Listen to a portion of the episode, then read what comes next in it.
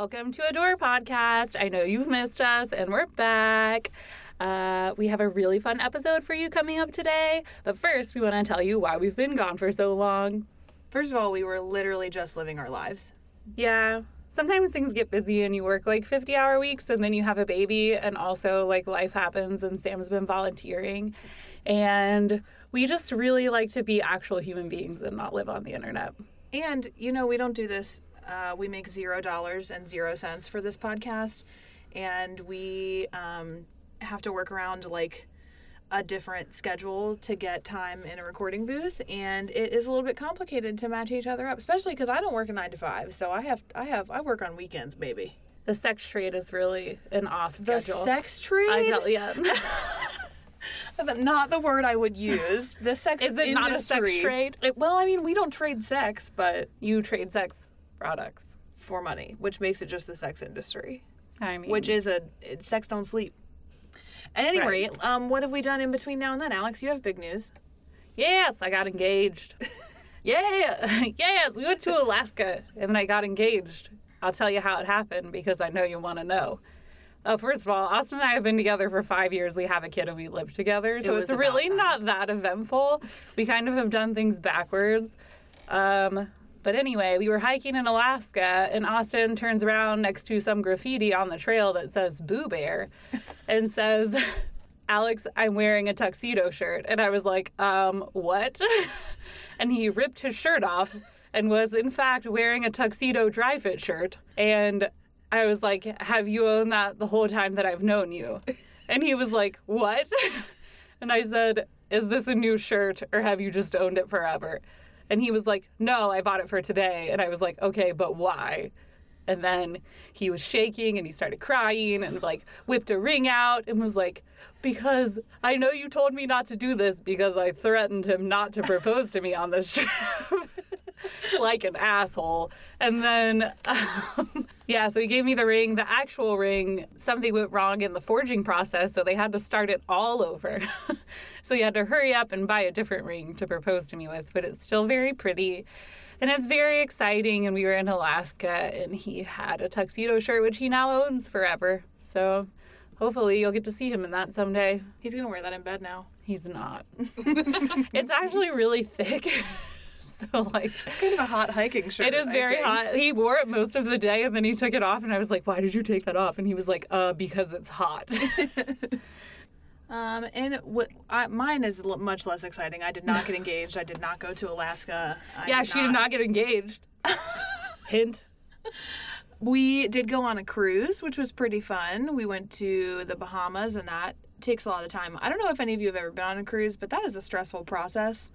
Do it because it's really cool, but I swear preparing for the cruise took three times as long as the actual cruise itself.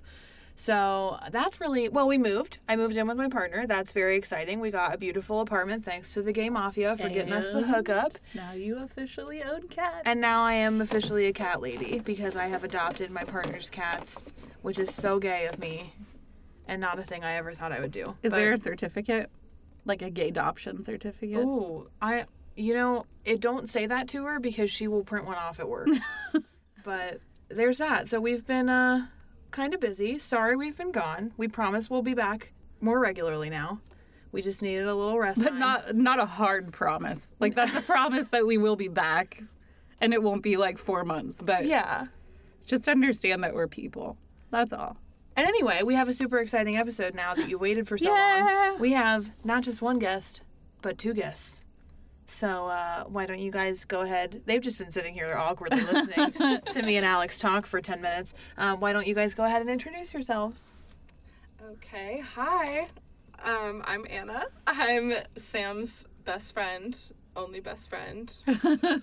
Not my only friend. She is actually Sam's only friend. Oh, rude. I have friends who listen to this podcast. I okay? know. Well, I'd like them to know that I'm the best friend. um, me and Sam met in seventh grade, and we've been soulmates ever since. And um, she's kind of been my what would I say? Your guide my, dog. my guide dog, I guess, into the queer community since kind of figuring out my sexuality in the past year. So I'm definitely grateful to have her. Um, I just came out to my immediate family as bisexual two weeks ago and introduced them to my girlfriend the same day. so that was a lot. That's a fun story. We'll tell it in a little bit. Carter, what about you? Hi, I'm Carter. I'm queer. I identify as Anna's girlfriend. And I was the one who met the parents same day as the coming out. How was that for you? You know, it was all in a day's work. Just doing the Lord's work, dating Anna. dating Anna. Yeah, I I was prepared Um, how long have you been out? forever. Yeah, since the womb. Well, I've never had a real formal coming out at time, place. It's been pretty fluid. My parents are psychologists. Ooh, So there's been a lot of spectrum talk my whole life. interesting. So yeah, it's been pretty smooth up to this point. Smooth gay sailing. Smooth gay sailing, just surfing the seas of my sexuality. Oh, I love that. But Book I title. do agree, the story of Anna's coming out experience is very. Why don't we just go ahead and tell the coming out story? Okay, Because before we do that, can we say how old you guys are, if you don't mind, just so people can get like a frame of reference? Sure, I'm 25. I'm 26. Okay, cool. I only ask that because I think in our generation, even 10 years younger than us, the stories are a little bit different. So it makes a difference how old you are. Okay. And I think To me, it does. I just came out two weeks ago means something Yeah. else if you're 18. Yeah, so for people who haven't come out or don't feel comfortable coming out and they're older, Yeah. it's never too late. Yeah. You can also it. never come out example ever that. if you don't want to, and that's Yeah. also okay. But uh, let's hear this story. This is a good one. I'll tell mine, which doesn't really exist in a little while. Sure. Where should I where should I start? Like realizing Well, That I start was at the very. straight? Let's start at the very beginning. That's a very, good, place, to start. Thank you. Um, so I You knew that I wasn't straight since Can we tell the story? coincidentally I've known since I that I was not straight since I met Sam, which we'll come back to. I'm here for a gay away. Oh my gosh, tell me. I need to know. It's because she's so beautiful. That's she not just the brings reason. it out That's of not- everyone. That's not the reason. reason. Um, Let it be the reason in my head, please.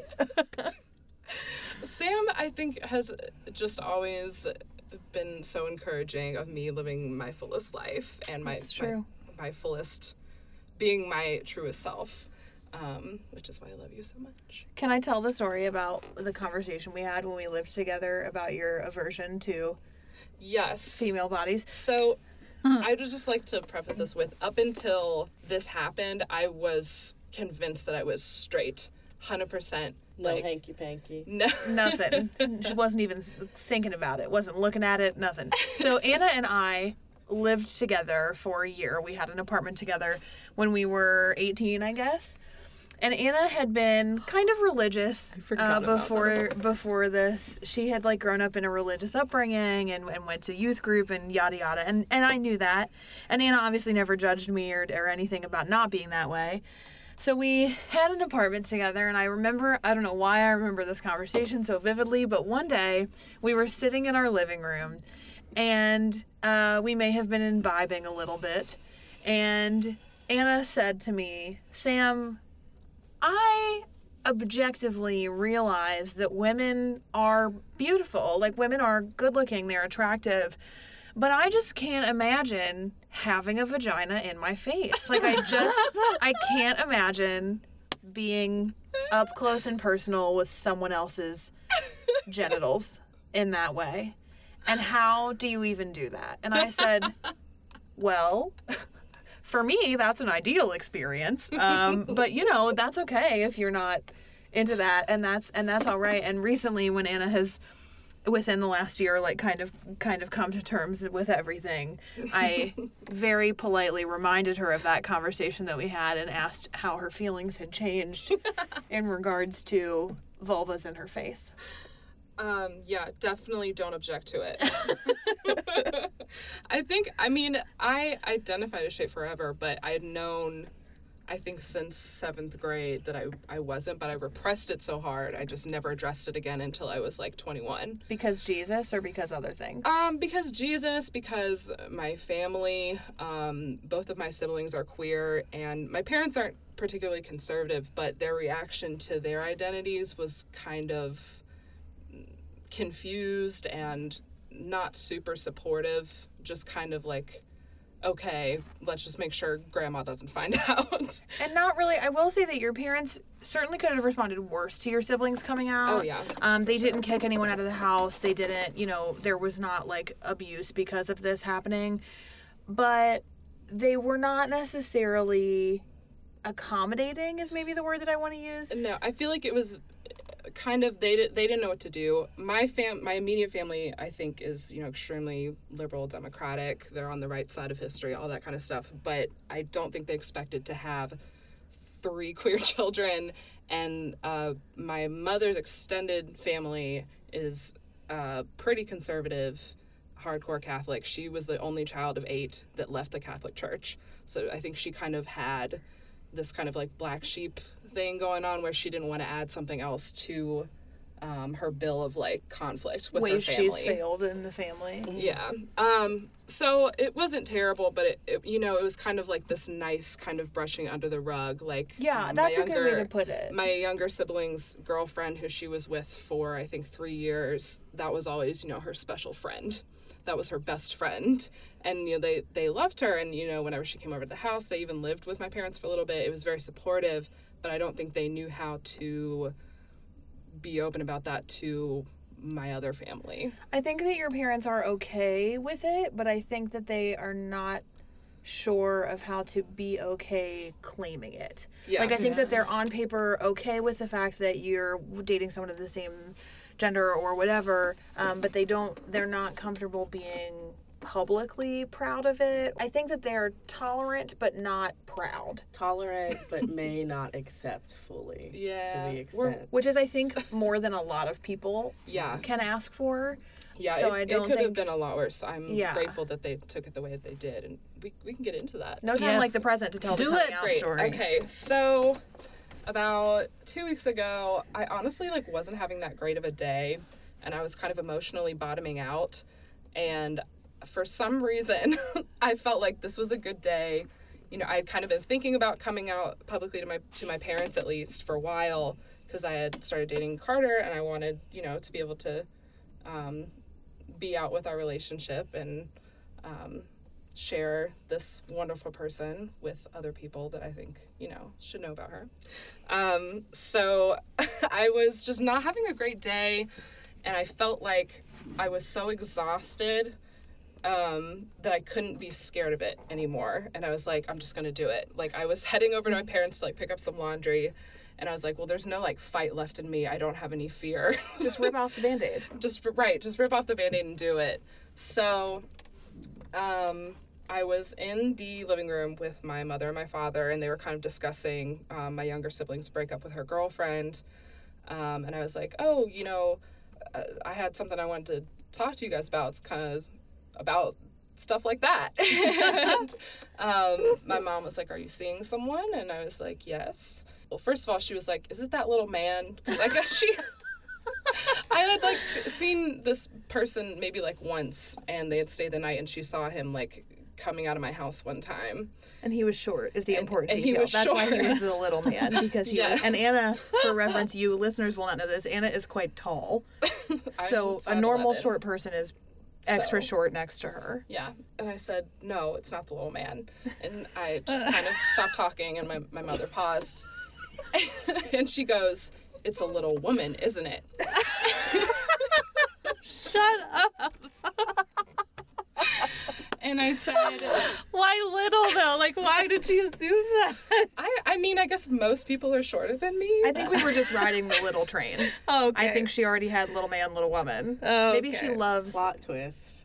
The little man was a trans, right? yes, the the man that I was seeing, the I- little one. the li- The little the man. little one. Um, He, I hope he doesn't hear this episode of us just calling him little. I'll go ahead and do that on friend on Facebook. I don't know if we're still friends, but we'll go ahead and do that.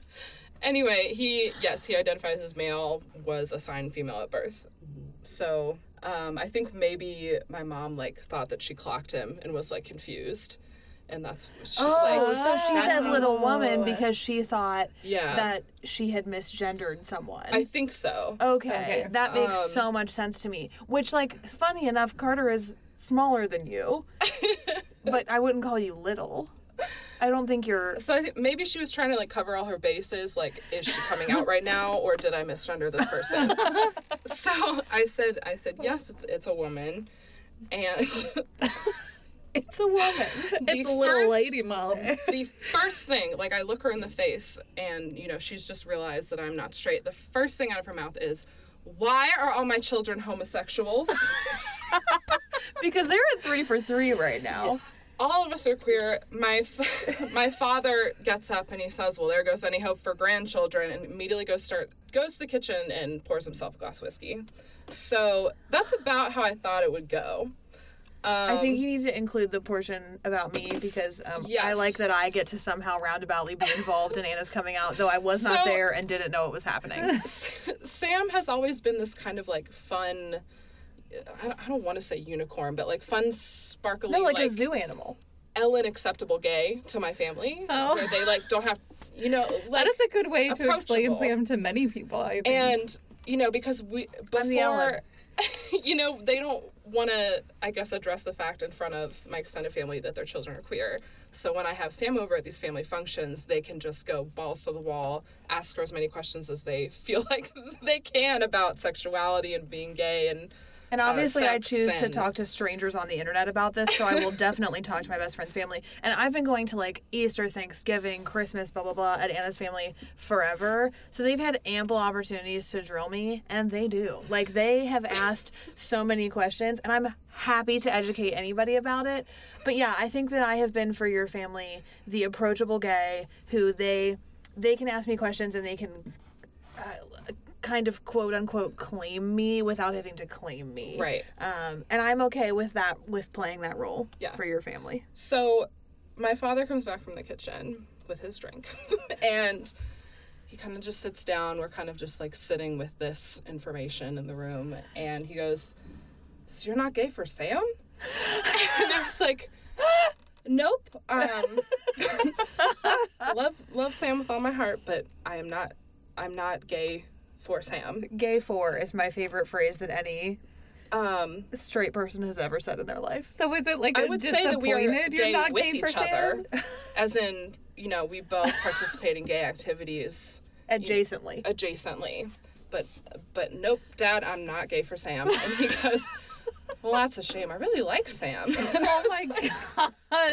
so maybe I don't know. I'm your parents' gay dream girlfriend is really what it boils down Right. Maybe to. forever they were just like maybe Sam is see Anna's like secret girlfriend. I mean, and- to be fair, think we that was a lived rumor for a together. long We went to time. all family functions together. We like wear each other's clothes. We wear each other's shoes. To be fair, that's not an unrealistic expectation for someone. Okay, but to also have. that's sometimes just what friends do because mm. someone tried to say that my best friend and I were in a secret gay relationship for like years. Oh, and I was dating her brother, okay? So like that would have been hella weird to be doing. But also we're not in a secret gay relationship.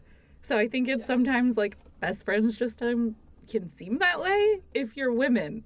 Like I don't see anyone being like dude best friends are like maybe they're secretly gay for each And other. that's because they all know homo every 22 seconds to really Yeah, I clarify can get on for a whole everyone. pedestal about the sexualization of female. Well, that's the thing. but- Everyone uh, commodifies lesbianism as long as it's in a sexy way. So they really want to push Right. it on women who they find attractive, and that is its own issue. So basically, we're both so pretty that everyone thought we were a couple. Yeah, Yeah, because how wanted can you live in the same space together and be so attractive and, and, and, not, have just want to bang all the time? fights? Yeah. it's a fair question, honestly. How does anyone ever not sexy pillow fight me? That's my perpetual ponder into the Um, world. So I'll finish up just kind of what happened the rest of uh, the day that I came out. So we're both we're kind of just like studying this information, and I, you know, I'm trying to explain this, um, and I kind of was a little uh, hurt by my father's comment that I was like, you know, adoption exists, um, surrogates exist. This is not like the end of the line. Um, and he was like, it's not the same. So I, for some reason, I think that I was very much their last hope for biological grandchildren because I was like the last straight. and for some reason, that's very important to them. But yeah, so we were kind of just seeing this information. My mother said that uh, she felt like she had always known a little bit, which I don't know. I didn't kind of dive into that. I don't know what parts of me she was like suspicious about. Maybe it was Sam. He was just living with Sam. it was probably just being associated with Sam, and she's like, she was probably thinking like, thought oh, she goes, it. she goes to all those those gay activities with Sam, I, you know, I just caught a She's little bit She's been to a drag show. right, instantly. um, but she did make the comment that she was she didn't really care. You know, she just wants me to be with somebody who is good to me and takes care of me. So that was really good to hear. Um, so I think that her private feelings about it are very much in the right place, but she's not able to express them because of the pressure from our extended family and the fact that our family is the only family in this giant, you know, um, clan that has queer children. So I, yeah, it's it's been um, it's been rough. I mean, I'm probably gonna, I mean, most likely publicly like post this episode to my social media, and you know, surprise guys, but um, Just blame Sam. She's the gay. It's all my fault. um, The gateway drug. so yeah, The and I just gay way. oh my gosh, that's what this episode is gonna be called. The gateway. love it. G E I G H. Gateway. So yeah, I'm interested to see if me being more open about it than maybe my siblings were kind of opens a discussion between um, my cousins and my aunts and uncles and just kind of see how it goes. Um, You're I- great so far. yeah, I I don't want to like be so hush hush about it, and I feel like everyone tried to be hush hush about my sisters and um, their gender identities and their sexualities, and I feel like it. I'm just kind of tired of it, and you know I don't want to put my life on hold so that other people can be comfortable. I don't see any point in that. So Snaps to that. yeah, yeah. Well, maybe absolutely. you're the catalyst that people need to be able to figure out themselves. I would Yeah. love to be. It should just be like, oh, Anna is not just like. She's not straight, everyone. we can all be not straight together. Honestly, do straight people even exist still? no, oh my god. According to my parents, Who are psychologists? everyone's a little gay. Everyone is a little gay. Let's just get over it, can we, please? Alex kissed one girl one Oh time. Oh my god, I've kissed multiple girls. I it's kissed girl fine. once, too. Did you like it? Did you? Me? Did you kiss? a Yeah, girl girls like have it? softer lips. They do. It's that bird's Bees. I mean, really, let's just get over it. Girls are better kissers. But I have Austin and I like him. Like, I love him. Clearly, we live him. together. like, It's all right. I'll stick with that one. But By the way, did you say yes? oh, yeah, yes, I said yes. First, you tried to put it on the wrong hand, and I was like, uh, that's the wrong. Okay, so Jeez, Austin, if you, you ever don't proposed to know me probably if you're listening to this um but i'm not a super like se- i have sentimental moments but i don't always present as a sentimental person or like overly emotional i am on the inside but on the outside i can appear very deadpan Can't relate. um i okay No, you i know that there are folks in this room who i've known long enough to know they're the same way I am the same way. This is Carter. I am the same way. see so you know It's because you're both like i just don't seem like i care so too much am I, but I but I really if the care wind too blows the much. wrong way. So I cry too, but it always makes people uncomfortable because it's it's like normal and then crying and then they're like, "Are you okay?" and I'm like, "I'm fine. Just leave me alone. Like don't look at me." You're also I a- turn into a 3-year-old You're I an angry crier. I am an angry crier, which also throws people I because I, I've seen I you can cry be like very I'm like a viper that's just crying. like imagine a crying viper and it's very confusing for most people and then they just leave, which is good. Have your crying behaviors changed since having a Oh my birthday? Yes, yes. I cry at really dumb things now. Not the things I should cry at. I did not cry when she was born. I did not cry when I was proposed to. I do cry if I think a puppy looks too cute. So I cried in Alaska as we were going around the bend because the view was beautiful. Okay, but I did not cry when I was proposed to. Yeah, she's not So- sentimental at all. Crying at pretty skies. About nature. Nature is what gets me. That's my soul. It's what Oh speaks God, to me. she's made of trees. I am. But anyway, back to yeah. talking about all these things, All all the things. gay things. I feel like you haven't get gotten to talk a lot, babe. I'd love to bring you into I'd this like- conversation. I've been. I'd like to finish the story of that day. Oh yeah, yeah, yeah. yeah I think yeah. we should hear the rest of it from Carter's point Yes. of Yes. view. I'd Honestly, be happy to. So I get a text. um, I'm emotionally exhausted. I think I'm just gonna come out to my parents. so I frantically text back. Do you think this is wise? This sounds like something you're pondering. That's you know I support you, but emotional exhaustion in a highly emotional confession or reveal may not add up. And she's like, No, I did it. I said, Okay. Well, I'm five minutes away. I was going to pick her up, and I was like, Okay, just hop in the car. She's like, No, you're come in. It's like, Well, do you feel like now is the time? She's like, Yes, again. I told them you were coming in, you have to come in now. So now I have to park my Prius. And I'm like, okay, well, I guess I'm meeting the parents same day as the coming out experience. Um, you know, just chug the rest of my iced coffee, head on in. Um, there are a couple of animals, so there wasn't. So again, the emotionality was not directed at the moment. It was more the animals. Um, they were really cute. They're great for redirecting emotion. Yes. Really. Oh my gosh. I was like, hello, everyone. And I just spent about five minutes in inwardly calming down by pet therapy. And then I walked in, and Anna's like, Well, this is Carter. And then she sat down and was fiercely quiet for the next 15 minutes. So I had she to. threw you right to the wolves. She didn't even give you a chance. I had to razzle dazzle, and I was like, Okay, well, But you're good at that. Um, yeah, but that doesn't. I mean, You should have like brought your framed degree with you and Right. pulled it out on the table Right. and just set it down. so yeah, within five minutes, I got who are you? What do you do? You know, do you did you go to jail once? All that, and so They did not actually ask. no, that. but in so many parents are good at that thing. yeah. Mm-mm. Are you an axe murderer? Yeah. Right, and so I kind of just schmoozed my way through, and um, You're such a good schmoozer, babe. you know, within a few minutes, it was fine just getting to know them. But it was interesting because I had heard a lot of commentary from both Anna and Sam about who they are as people. And it was really nice to be able to understand the dynamics firsthand. Yeah. Um, and then I was like, okay, let's go.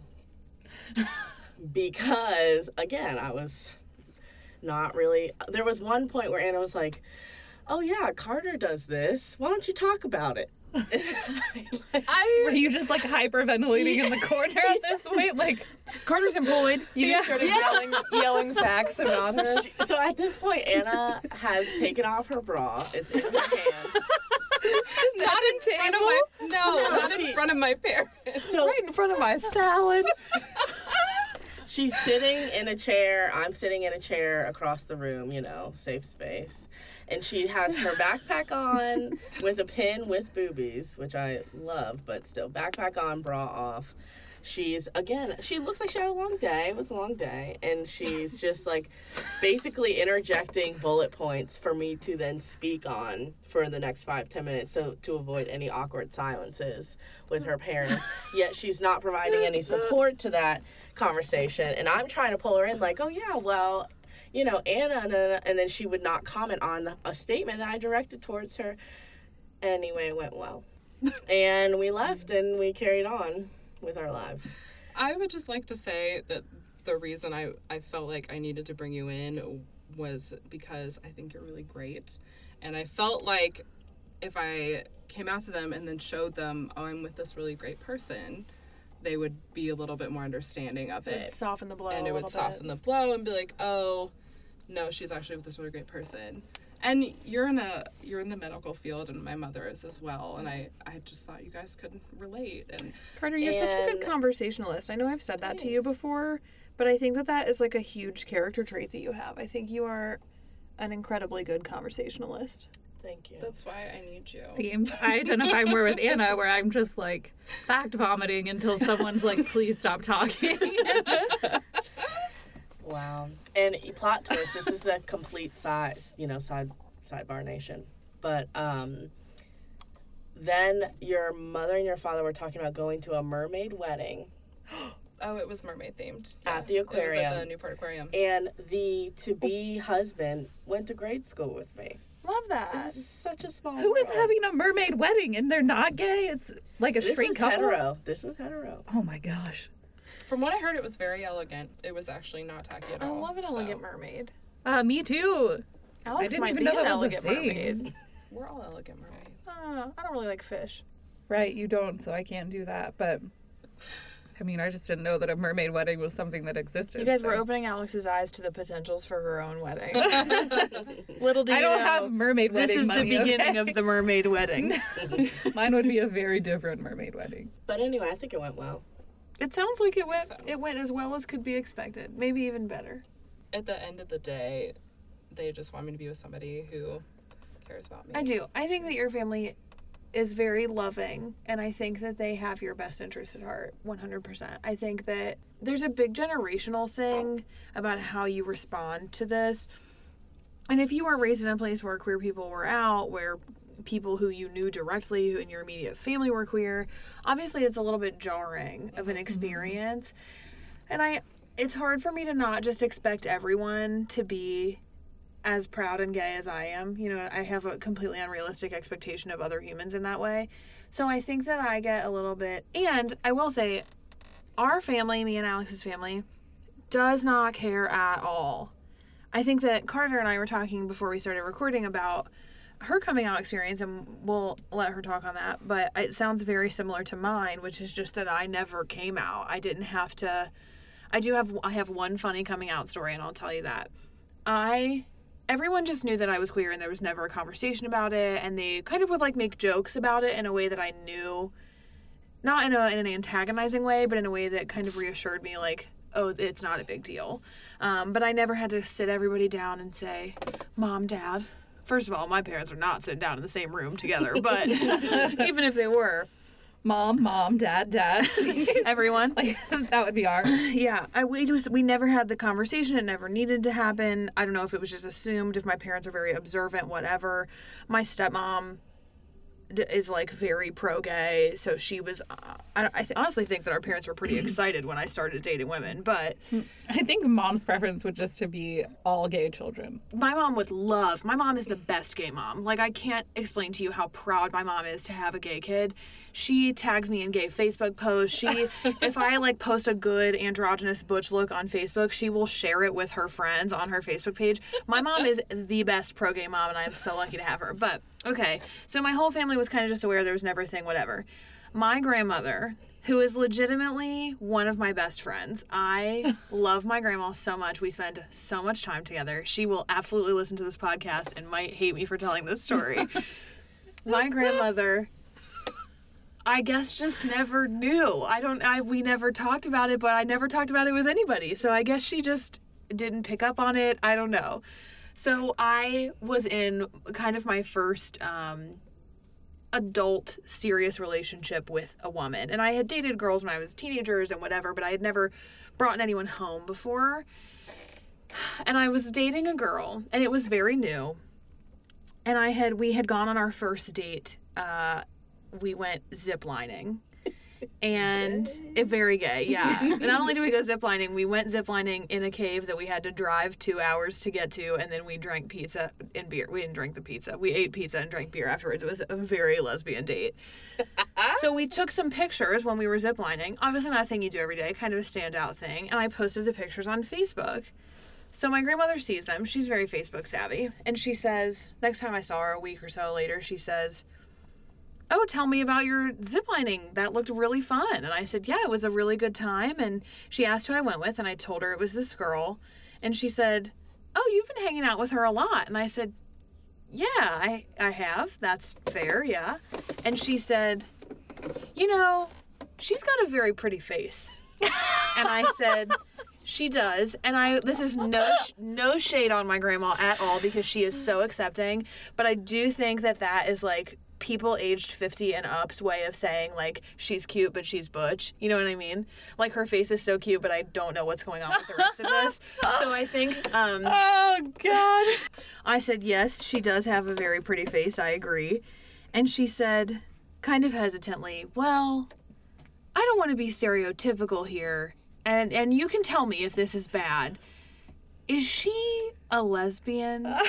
And i said that's okay to ask. Uh, yeah, she is. She is a lesbian. Yeah. And my grandma said, "Well, does she have a partner, a, sig- a significant other, a girlfriend?" And I said, "Yeah, that's me." and my grandma just. How have I never heard this? I don't know. I'm surprised I didn't call you and tell you immediately. This was years ago, but my grandma just kind of paused and looked a little taken aback, and she said, "The fir- I'm not making this up. The first thing she said was." Well, I guess you've been exposed to that sort of thing. and I don't know if that means like we went to art school or I don't I don't know what that I don't know. Means you have been around a lot of gays, so And I just said what can you do? "Yeah, I guess we have." I- I don't know. And then I think maybe that day or the next day my grandma met that girl actually. So maybe we did kind of the same thing, but that was the only time I ever really had to come out and I was just genuinely confused that she didn't know. It caught me really off guard that I had to That's actually so tell someone out loud. So I I've been very privileged in the fact that I didn't have to have a coming out. I never had to worry about anybody's uh, reactions. I kind of told my dad sort of when I was dating this same girl and he said, "Well, I'd like to say thanks for telling me, but you know I don't care." And I said, "Okay." Yeah, that's pretty true to form. He, I would like to say, as from our grandma, like this is the same grandma that asked me if dating a guy with a tongue ring made anything different. Um, so kudos to her because she asks questions when she's curious about something in a way that's not shaming someone, which is what people should do when they don't understand something.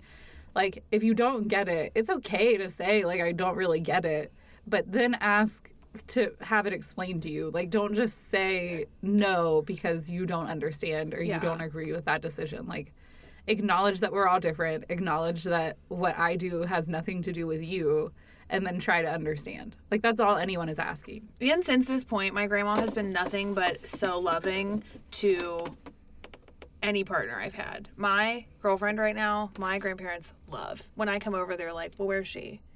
They, our other grandma who I was with, we went down and visited another grandma this weekend. Said, "Where's my grandson?" And, and my brother was around, and I pointed to him, and she said, "Well, where's my other granddaughter?" And I was like, "I'm right here." And she said, "No, my other granddaughter." And I was like, "Oh, you mean my girlfriend?" I don't know where she is. I don't know, but our family is super accepting, and that's really cool. And Carter, it seems like you had kind of a similar non-coming out. Yeah. Um, so I think because of my parents' background as psychologists, I can't tell if I would love that or hate that. So they're good people. Um, I should be a lot more maladjusted than I am, but um, so I think for them, in it's almost like the education factor. So if there was, you know, they would be more if they were curious, they'd be more inclined to do. My family's a bunch of scientists to kind of, I don't know. Um, try to explore it in their fields and they have this very objective almost a little it's a little dehumanizing. It's kind of like well everyone's on a sexual spectrum and that's that you know? So i think when my sister and i um, started dating they kind of it was almost like pressure to explore. It was like okay so you need like you have the sense of self you need to explore it and don't let us down by not exploring it you know? Like almost like you know we love you no matter what and they're very good at talking about it and i grew up with a, a very diverse set of parents around and things like that. A bunch of gays a bunch i mean all around i mean my parents were very good at curating a good personal experience but they i think if we were and i don't want to say boring but if we kind of were hyper traditional, I think they would have us talking with us. They would have said, okay, if this, you know, let's talk about your preferences or let's talk about this. So I think, yeah, when it comes to dating women for my sister and myself, even with my grandparents, it was like, good job exploring. um, and they i think it was just a trust it was like you know yourself um we you don't need to explain yourself to us. You don't need to i don't know reveal things i think they felt deep down that they knew us. And they by because as psychologists if we had given them some sort of plot twist then that would be like well are we just we don't know our kids? So i think they started off very Trying to like um, give you permission. yeah, it was even before. And I mean, this is before even like puberty. It was very uh, open Socratic discussion about people and what things mean. Um, so yeah, there was no formal coming out. It was kind of just like, yeah, here, meet my significant other.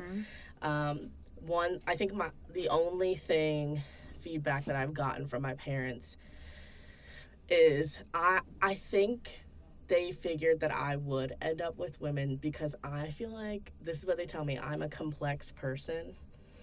And that's their nice way of saying I'm difficult. but so they felt like to understand the depths of who I am, there would all there would need to be some empathy. So I think they kind of had that supposition that I would end up with women, um, just because I'm I'm like a beautiful chaotic mess. Yeah, that's nice. So uh, that's really the only thing that they were like, oh, I figured, or this or that. And then my dad's only thing is like, you need to know how to season food. That's his only requirement. For your significant other. Only. As if you roll up here with only salt and pepper, I'm gonna show you the door. it's a judgment issue with him. He's like, you have poor judgment. you simply this simply will not do. Anything else is free game. Like I kind of feel him on that though, because A little bit, yeah. If I dated someone and they said, "Let me cook you a meal," and they made me boiled chicken with salt and pepper, I'd say like, "This has been great. I have somewhere to be right now. Right. Uh, enjoy your chicken." And then I think I, we would be done. Well, that's something that's he every single time where I'm like, oh, he's like, are you gonna bring anyone to this or this event or this or that? And he's like, okay, well, can they eat? Do they have a good palate? Can they eat? What's going on? And I was like, uh, you just don't worry about it. I don't think I could date a picky eater. like if this person orders chicken fingers, I am walking out of here. But Listen, it's- I like a good chicken finger. It's not even the chicken finger. It's did you want Cajun? What did you want with that? Are you just gonna eat a dry chicken finger? Do you Right. enjoy buffalo sauce? Do not And say I think- ketchup.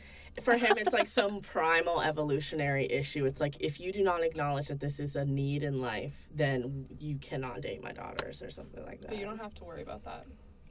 No, I don't. Anna cooks good. She does. She's she's pretty good at that. She's she can good. season some food. Yeah. Yes, yes. There's like two seasoning settings for Anna. It's seasoning or garlic. I think that's a white people thing. Can I, think say Anna that? and I are just the same. I think person, it's a white people thing. I think that garlic is like a white person food group. I'm dead serious. I will get hate on this podcast for this, but I have never met a white person who was not like, "Oh, I put six cloves of garlic in my mac and cheese." like I just Good. is so good. Alex, back me up. It's delicious. I eat sometimes in the winter. My favorite thing to eat is just like garlic? roasted garlic on toast. Oh my god, You wanna get Alex makes garlic fermented garlic and she eats it. it's garlic in all forms is delicious. I'm not I'm not hating on garlic. I as a white person enjoy garlic. I do. Perhaps it's because it's like white. Do you like think it it's is a white accessible? food. I think it's an accessible flavor.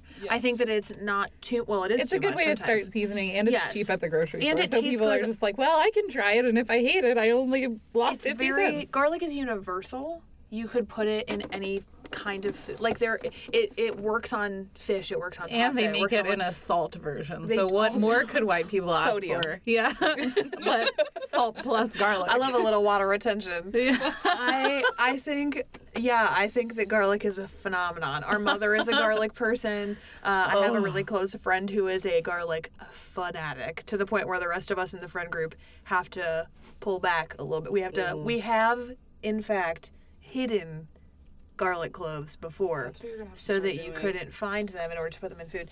But no, I think But it's all um, good for you. Too. A- as a partially white person, garlic from time to time, no issue. Garlic every day. some issue.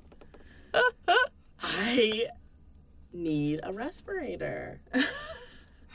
I just If you don't. come over to my house at any given time, it's gonna smell like garlic. Yeah. I can't handle having garlic breath. Sorry, not sorry. I think that's my issue. I just don't want to eat so much of it that you can tell I've been eating it. And that's my concern. I feel like I can't get it out of my mouth, can't get it off my hands. When I first learned how to cook, and I, again, because I was raised by white people, I swear to God, that's why, I was taught that, like, you season things with butter, salt, pepper, garlic. That's what's on everything. So once I was dating someone and I made them dinner, and I made green beans, mashed potatoes, and salmon. And everything on the plate mm. had butter, salt, pepper, and garlic on it. And I was like, wait, Sam, you put garlic in all three pieces of this meal, and that seems like a lot of garlic. and then it occurred to me. Like Delicious. essentially, you're only eating garlic just- with a little bit of other stuff. yeah, stuff. how you're getting the garlic to your mouth Yeah. is different here. I love that this coming out episode has turned into a garlic episode.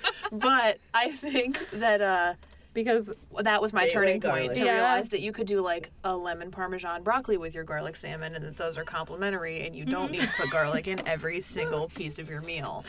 So uh, the other the other gateway spice for white people is lemon pepper. so we do love a good lemon and you know what? Lemon pepper's good on salmon too, so Salmon is also a gateway fish, but we can mm-hmm. continue talking about food on a different episode because I could go on and on. Right. Honestly, if you're a white person and you have never tried food from a different culture, you're not living your life and you need to branch out because and also like you need to go to more than like a fake Mexican or Chinese restaurant. Applebee's. Olive Garden. Olive Garden does not count as any type of non Olive Garden is American food and I will fight you if you disagree with Olive me. Olive Garden is the Capri Sun of juice. Yes. And let's not like just quit ordering crispy bacon, please. That's where. Do you love who loves crispy bacon in here? You? Ugh. Have you had it not crispy before? Yes, I prefer crispy all things. Okay, well that's Sam are the same that way. I oh, like Oh, chewy no. When we were living together, I together, want the fat she to wanted melt it in to my mouth. still me too. be oinking when it was hitting her Yeah. mouth. That's me. I would prefer to like minimally cook things. Soft bacon. I think I just Not don't soft. trust- This is what I like. When I go to Perfect Waffle House, piece of bacon it in my head undercooked. is like crispy around the edge, bacon still soft, like the fat still soft. That's what I like. Okay. I, I, like want the, fat, to melt soft. in my mouth. That's The what I like want. red part can be I like it to be a jerky texture. right. Yeah. We're analyzing bacon now. This is great. we, we're gonna do a food episode next. Yeah. I will say I don't trust people who don't like Indian food.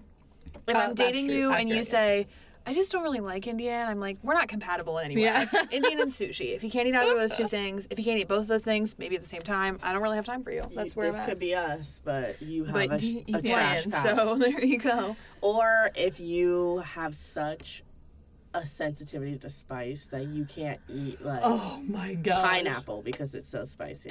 that makes no sense to me. Something happened genetically. All this to say spectrum. that we believe wholeheartedly in Carter's dad. Yeah, Thank you. Sam. That, it's So- definitely what you should look for in a partner is good taste in food, and that's really all it is.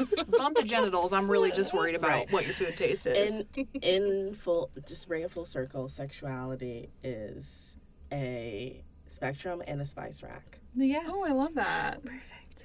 I was actually so I'm thinking. Here's the thing that I'm thinking. I'm thinking. Hold on. Okay. First of all, before we get into this, I would like to do a, just a little bit of a reminder for maybe people who know and forgot, or for people who don't know. Um, I think that with sexuality spectrums, language is very important and impactful. And I think that if you are new to the idea of uh, the fact that there are more than one or two sexualities, it's important that we kind of define a couple words. So, base level, sex and gender are not the same thing. So, um, you and sex and sexuality are not the same thing. So, sex is what your anatomy deemed um, to some doctor because of a flawed social ideal. Uh, sex is what genitals you were born with. Based upon your chromosome. Right. Um, which there is more than just male and female. Also, there are intersex people. Um, there's more than what you think of. And gender is what your gender, what gender you identify as. So because you have a vagina does not mean that your gender is female. Because you have a penis doesn't mean that your gender is male. Um, so gender and sex are not only not related, they are both some sort of spectrum, but they're not necessarily they are parallel but not identical to each other. Um, also, who wants to tell me about the difference between cisgender and transgender people? Because this seems to be a question that people have been asking a lot. Anybody? Anybody? I'll, I'll try. I'll take a whack at it. Anna, give us the rundown. Um, so correct me if I if I start saying anything that is incorrect. But um, cisgender is you identify with the gender that you were assigned at birth. Uh, you asked about transgender. Mm-hmm. Um, you identify as something other than what you were assigned as birth, whether that's male, female, something in between, something not at all. It's just not what you were assigned at birth. And the trans, um, well, so often people shorten those words also to cis and trans. So yeah, you got those right. Cis means that you identify as what you were assigned, um, and trans means you identify as something else from what you were assigned. Um, the trans umbrella is very big, and it does not just encompass people who were assigned female and now identify as male, or, who were assigned male and now identify as female. There are non-binary people who identify as neither. Um, there are a whole wealth of people who fall somewhere in between there. Uh, but we are not talking about your sex right now or your gender right now. We are talking about sexuality, which is who you are attracted to in a romantic or a sexual or an emotional fashion. So, important distinction. Um, maybe we'll have an episode about trans identities later on, but for now. So, because Alex is the straightest out of all of us, I thought it would be fun to um, question her, give her a little quiz on some identity terms, and see if she knows what they are. So, Right. we'll start very easy. Uh, heterosexual. Tell me what you got. It means you go, you're straight. You're straight. Yes, right. So you id- you are attracted to. Uh, I, I hesitate to say the opposite gender, but like according to society, that's how they're gonna say. Um, homosexual. Not straight.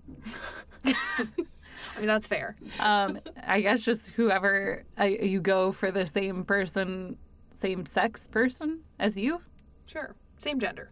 same gender person as you. Yeah, I don't. Yeah, So you're just not straight. I know that much. that's true. if you're identifying as homosexual, you're probably not straight. That would be a confusing time. uh, so we'll break down the LGBT QIA umbrella. Okay. Um, so the L stands for lesbian, which is Two ladies or multiple ladies. Oh, well, that's inclusive of you. Okay. Yes. The G is for gay. That's dudes.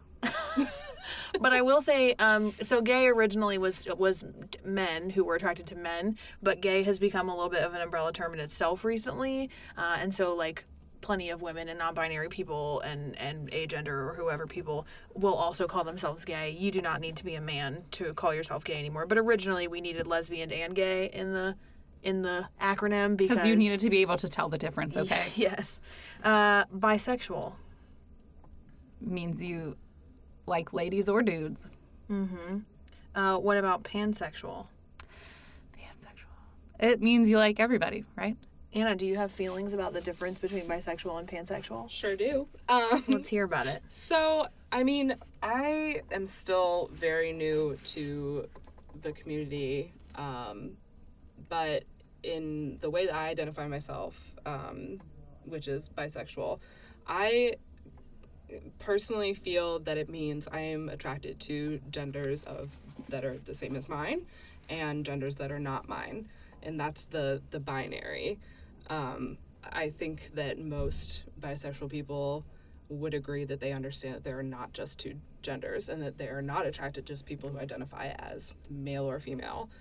Um, I feel that it's a preference. I don't want to speak for everybody, but um, I feel that pansexual and bisexual um, are very similar, and I feel that um, for me at least, bisexual was just what felt right to me, and it's been kind of hard to navigate because there the the term even bisexual has been a lot has been under scrutiny a lot i think mm. because you know more people are becoming aware of the fact that there are more than two genders. But that was never the binary that i had in my head of just men or women. It was myself and other people. Yeah. so Which, like, definition wise, would be pansexual, right? Because, like, pan includes gender nonconforming, trans people, gender fluid, whatever. if we're going by like strict definition, but a lot of people use bisexuality and pansexuality kind of interchangeably. Yeah, and it's which I think about whichever is one true. you think Like, is that a better makes fit sense. for you. Um, like choosing your identity and, and finding something that you feel encompasses what what your feelings are is kind of complicated and deeply personal for people. So, um, like policing how people identify is a big thing in the queer community. Um, telling people, well, if you identify as bisexual, that's transphobic because you're excluding trans people from who you're attracted to. Um, unless you're a transphobic person, no, it's not. Um, Saying I'm I'm attracted to men doesn't exclude trans men unless you're a garbage human being, um, and then it does, and then you have your own problems going on. yeah. But Carter just gave me a finger agree uh, sign. but to that note, I just feel like, you know, on the other side of that, something that I've seen commented is like, if people are making this argument that identifying as bisexual is transphobic, why is identifying as straight not, in, in, like innately offensive? right, because if you're saying I'm only attracted to women, does that mean that you're excluding trans women? Which for some people it is, but Right. those people are transphobic. It's not your label that is transphobic. It's your you as a person. Yeah. Right, but that's never brought up. It's Right. usually directed at bisexuals, which is my But the issue with the it. LGBT community has a lot of inherent biphobia that we have like been dealing with forever and it is super common for people of a more strict sexuality like someone who is strictly ho- uh, homosexual to say that they would not date someone who was bisexual or pansexual and a common argument that people have against it is that there's i'm saying this in the biggest quotation marks ever too much competition. Um, that like if you are a person who has a vagina that someone who's dating you would miss things that someone with a penis could do with them. Um, and that's like a Oh. common thought that people have. There are a lot of lesbians who will not date bisexual women and there are a lot of gay men who will not date bisexual men. It's also often a misconception that being bisexual is like a train stop on the road to being gay. Yeah. And that's well, you hear that a lot from people. Like, you're not. There's no such thing as bisexual. You're either gay or you're not. Like, that's I- obviously not the case Yeah, I yeah, ne- I- clearly. I never understood why it. I, I just I don't know. I mean, I guess because I am, I don't understand that mentality. Why it's not a complete. it's its Identity. own destination It's yep, I'm here. I'm not going anywhere. um, and uh, yeah, I never kind of understood that confusion or that that insecurity. But again, that's I mean that's not my community. That's you know I don't have the same experiences as lesbians or gay men or you know what their experiences are with um, people that identify as bisexual or what they've been told is the norm for bisexuals. And i feel like that's kind of where it's come from is this just kind of what's the word i'm looking for? Stereotype? Yeah. Yeah. And um, yeah that's kind of been my biggest issue with it. My other issue is i feel like the communities that i've been more involved in or like the articles i choose to read and the things i hear people say there's a lot of pressure on people who identify as bisexual to be extremely sexual people. And that like our hmm. sexuality is like the forefront of our personality. And Yeah. that we are always you know like looking to get down and dirty with everybody with everybody at all times I mean, are you not, Anna? hey I've known you for a long time, and I just like when you talk, that's all I hear. i just I'm just kidding. She's That's a total joke. She's being so sarcastic. I Yeah. literally don't think I've ever had a conversation with you that's only been about sex. I wish that everyone could see Anna's scandalized face at that statement. But that's i mean that's another thing that i kind of um i think is unfortunate in the the inner fighting in the community is that you know we're just out here to bang everybody. And um that is not the case. I feel like you know we like it as much as as the next person. Just because we enjoy it with different people doesn't mean that we have this like crazy sex drive that Yeah. is- just cannot be contained. And even if you do, it doesn't call upon how. Right, and even if that- how you identify. Yeah, yourself. even if that were the case. There are like plenty of straight people who just want to bone 24 7. Like, it's not a strictly bisexual quality. Like, right. that's just about your sex drive. That does not have anything to do with your, like, your libido and your sexuality are not connected. Which all goes back to science. So right. let's please not just act like that's something that someone chooses to do. I'm glad we had a little bi erasure conversation. Um, okay, so these are two of my favorite ones, and I'm going to give them to you together because I think it's going to help you guess what they mean because I bet you don't know these. Um, so there's androsexual, and then there is gynosexual. Oh, I don't know these. They're two of my favorites. Androsexual and gynosexual. Mm-hmm. Like andro clearly means androgynous, It does not mean androgynous. but then what would it mean? So There's no other word that starts with andro. Uh, there is like a um, origin of the word andro. Um, That was a joke. you guys can't see me, but that was a joke. Androsexual means that you are attracted to people who present masculine of center, and gynosexual means that you are attracted to people who present feminine of center. So Okay. regardless of their genitals or their or their gender identity, if they lean masculine, you're attracted to them, or if they lean feminine, you're attracted to them. So, what if you don't care? Like, then you're just neither then you're of those just things? right. And this is like maybe it's just a thing that you choose to identify as. So maybe you are attracted to all genders, but you're really only attracted to people who look pretty masculine. Then like you could choose to identify as androsexual, and that kind of clear that's a little gives a little bit more clarification than pansexual. You could say I'm pansexual, but I only really am ever finding myself attracted to very feminine people. Then like Okay. gynosexual kind of pinholes that a little bit more and makes it a little bit Oh, more that makes clear sense. for That's you. actually a way better. I just like it because I think it's a nice um yeah, Yeah. yeah, I think it gives a little bit more. I think it, people tend to like have preferences. I don't know, Yeah. and that's fine. Um, what about questioning?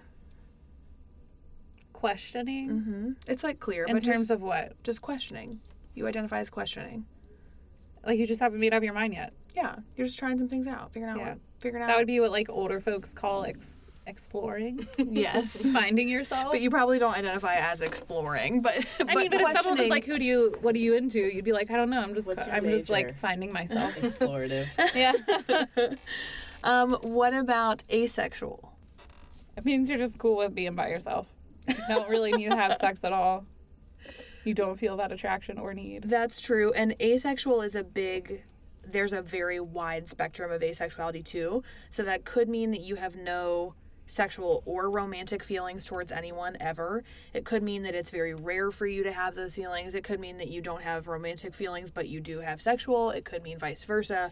Um it also could mean you have no sexual arousal. yes, that you Physiologically. yeah, maybe you still have an emotional attraction to people, but you have no physical attraction to people, whatever. Um, it is a big spectrum, and a lot of people, there is like uh, gray. A lot of people identify as like gray, which means it's really rare. Like it does happen, but it is like not a common thing.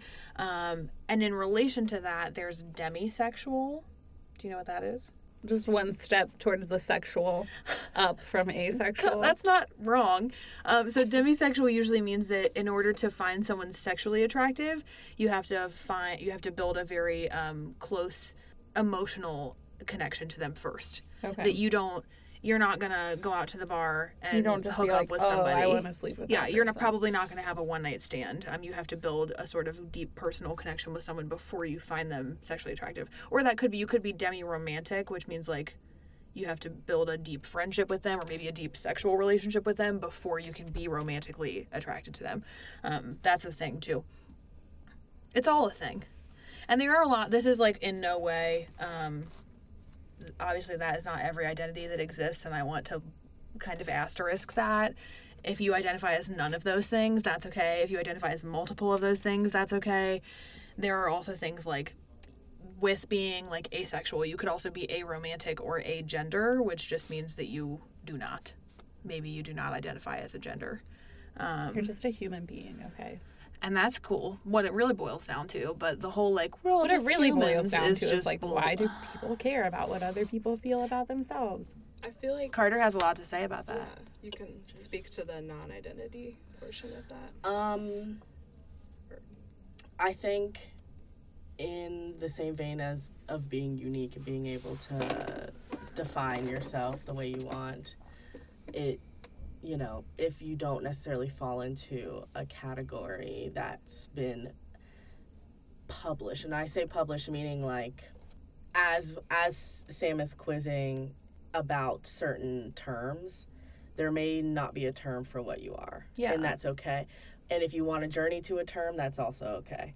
Um, but I think, again, I'm a scientist, so I think in my field, we've sometimes over categorize categorize people or humans. So to not have a category might be comforting. Um, you may truly be extremely unique, and that's just as beautiful. Yeah. Yeah, and it's okay. Like if someone asks you a question about how you identify and you don't want to answer them or don't feel that it's their business, just tell them that.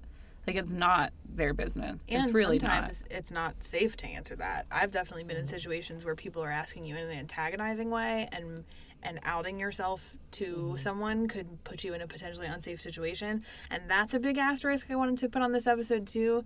Um, this is by no means like a pressure for people to come out. I don't, you should never out someone else. You should never feel like you need to come out if it's going to put you in a dangerous situation or a situation that's going to put you at risk. If you could lose your safe housing or your income or your stability um, because of coming out, it's okay for whatever reason that you have to not come out. You can do things on your own timeline. Nobody else's timeline should put pressure on yours. And if someone outs you against your will, that person is not your friend and they have No. no place in your life. It is not your business to tell anybody else's business without their permission. Um, so that's really important, I feel like, for people to know. If you suspect that someone is a certain sexuality, I don't care. You don't get to decide that for them until they come to you and tell you that. You don't have any business telling other people that. Um, whatever. Yeah, it's like I just- asking a woman if she's pregnant when you're not really sure. You don't just do don't it. do it. until she tells you she's pregnant. Leave it alone. Yeah. I don't care if she is literally Or in labor. person. Until she says I'm anything to do with it. pregnant, you leave it alone. Yeah. No, so if the baby falls out right in front of you, just don't. Just catch the baby and move on with your life. Don't even ask. catch the ba- it's that simple guys but i also think on the flip side of not having labels for some people labels form a sense of community they give you a sense of identity uh, i also think that a lot of labels don't work for me um, not only because of like sexuality but i think that a lot of labels don't work for me because of like my my idea of my own gender um, a lot of people would just say, Sam, you're a lesbian, and that's cool, but I consider myself pretty gender fluid. And so calling me a lesbian on days where I'm feeling very masculine doesn't work for me. So I pick queer, which also queer is not a, a sexuality that we went over. Queer is used to be a slur, and a lot of people are still uncomfortable with it, and that's okay. But a lot of people have also reclaimed it as like an empowerment phrase. And I identify as queer because it is an umbrella term. So queer is, I, it's the same as identifying as you're just an LGBTQ person. Um, So it- pretty much anything, just not Yes, it encompasses everything except a straight cisgendered person. So even if you are a trans person who's straight, maybe you still identify as queer. Um, you're still in the umbrella. It pretty much is everything except straight cis people. So Also, I that's like the most fun word. I think so. I think it's a very round. a lot word, of things rhyme very with nice. it. We just ha- I'm a part of a like queer women's group, and we just had an event called Queers with Beers, and that was a fun little rhyme to do. I like to call Sam my queerio, which She is does, and she wants to make a little shirt that has a Cheerio box on it, but says Queerio instead of because I think it would be so cute. So I think, but then like I have, I know people in my life who me calling myself queer makes them uncomfortable because they know it as a slur and they don't like for me to say slurs against myself. Um, and that's okay and understandable, but ultimately, like your identity is so personal that it's just about what you're comfortable with and what makes sense for you in your heart and in your soul and in your brain. So I'm a queer person. Carter's a queer person. But don't Hannah just call someone queer if they don't say it first. Hell no. If you roll up to me on the street and call me queer to my face, I don't care if I just called myself queer in front of you, I will punch you. You do not get to call people queer unless they tell you that it is expressly okay. A lot of people still consider queer a slur. And depending on who it's coming from, I still consider it a slur. Um, don't I asked permission if I could call Sam a queerio, and I asked She if it was offensive. So Do you? I'm sorry. You identify as straight, Alex, or do you? I guess so. I don't ever like. I mean, I guess I'm in a situation where like people wouldn't ask because I have a baby and I have an Austin. Yeah. But I don't think I ever like consider. Like Sam said, we were never in a situation where our family was. We didn't really go to mm-hmm. church. It was never a thing. So like mm-hmm. having to identify as something. Like I would say probably by like written terms, yes. You're This is like a d- more further explanation of that. Okay, so I'm in a mom group where there are a lot of people who identify as bisexual. And we had a discussion about it because obviously all of us have kids and have been in a relationship with a person who has a penis. Um and some of those moms are in relationships with women now. But we were talking about like how people who are bisexual children oftentimes are like shamed in a way that's even further than just being bisexual because they have children. So people are like, well, you just don't like men because this man wronged you. So, like, let me fix that by being an asshole, um, which is not the way to go about it. But anyway, we were talking about how, like, my whole point in that conversation was that we have relationships that run deeply, and it's not only sexual relationships that are relevant to your life. So, I have relationships with women that are emotional relationships that are equally as valuable to me as my relationship with Austin. Like, there's not a he doesn't trump all because I had a kid with him, or like he doesn't trump all because that's the person that I have sex with. Mm-hmm. There are relationships that if I lost, they would hurt me just as much as losing him would hurt me, and they're with women. So if that means that I'm something other than straight, then that's awesome. But I don't feel like that needs to be defined in any way. I think it's just being a human being, mm-hmm. which is what we all need to acknowledge, like collectively, that relationships don't have to be sexual to be valuable. And a sexual relationship doesn't become more valuable than a, an emotional relationship because you're having sex with them. Like, if it does because that's how you because personally that's how it is for you, then that's fine, but for me that's not how it is. Like I I don't have a ton of friends because I'm a generally like private-ish person and I don't let people in easily, but if I do, like that relationship to me is equally as valuable as anyone else that I've let into that circle. So yeah, I don't know where to go other than that. Like that was my whole point with that thing is like we we want to say like we're not attracted to women or we're not attracted to men or we're not attracted to trans people. Mm-hmm. But we can be in ways that aren't sexual. Like the sexual relationship is not what defines us. Beautifully put. So, oh, important. To, hey, we got a website.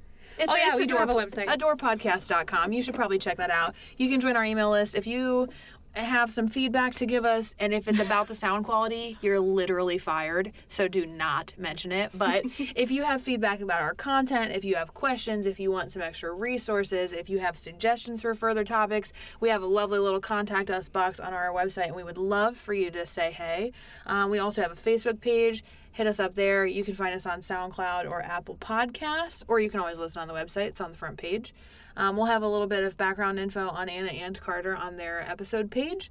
So do that. And while you're on iTunes, because I know you are, you might as well leave us a five star rating because this is hands down the best podcast you've ever listened to in your life.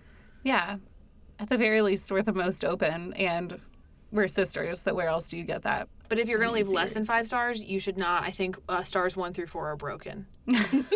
so they just don't exist. It's like Uber. There's a five star or there's nothing. Like just don't. I have left a one star rating on. Uber. Yeah, and they never come back. That's what happens when you leave a one star. They never come back. You want us to come back. You do. Well, thanks for listening, guys. Yeah, thank you. we'll be back eventually. We'll be back soon. Thanks for listening, guys. We'll see you next time.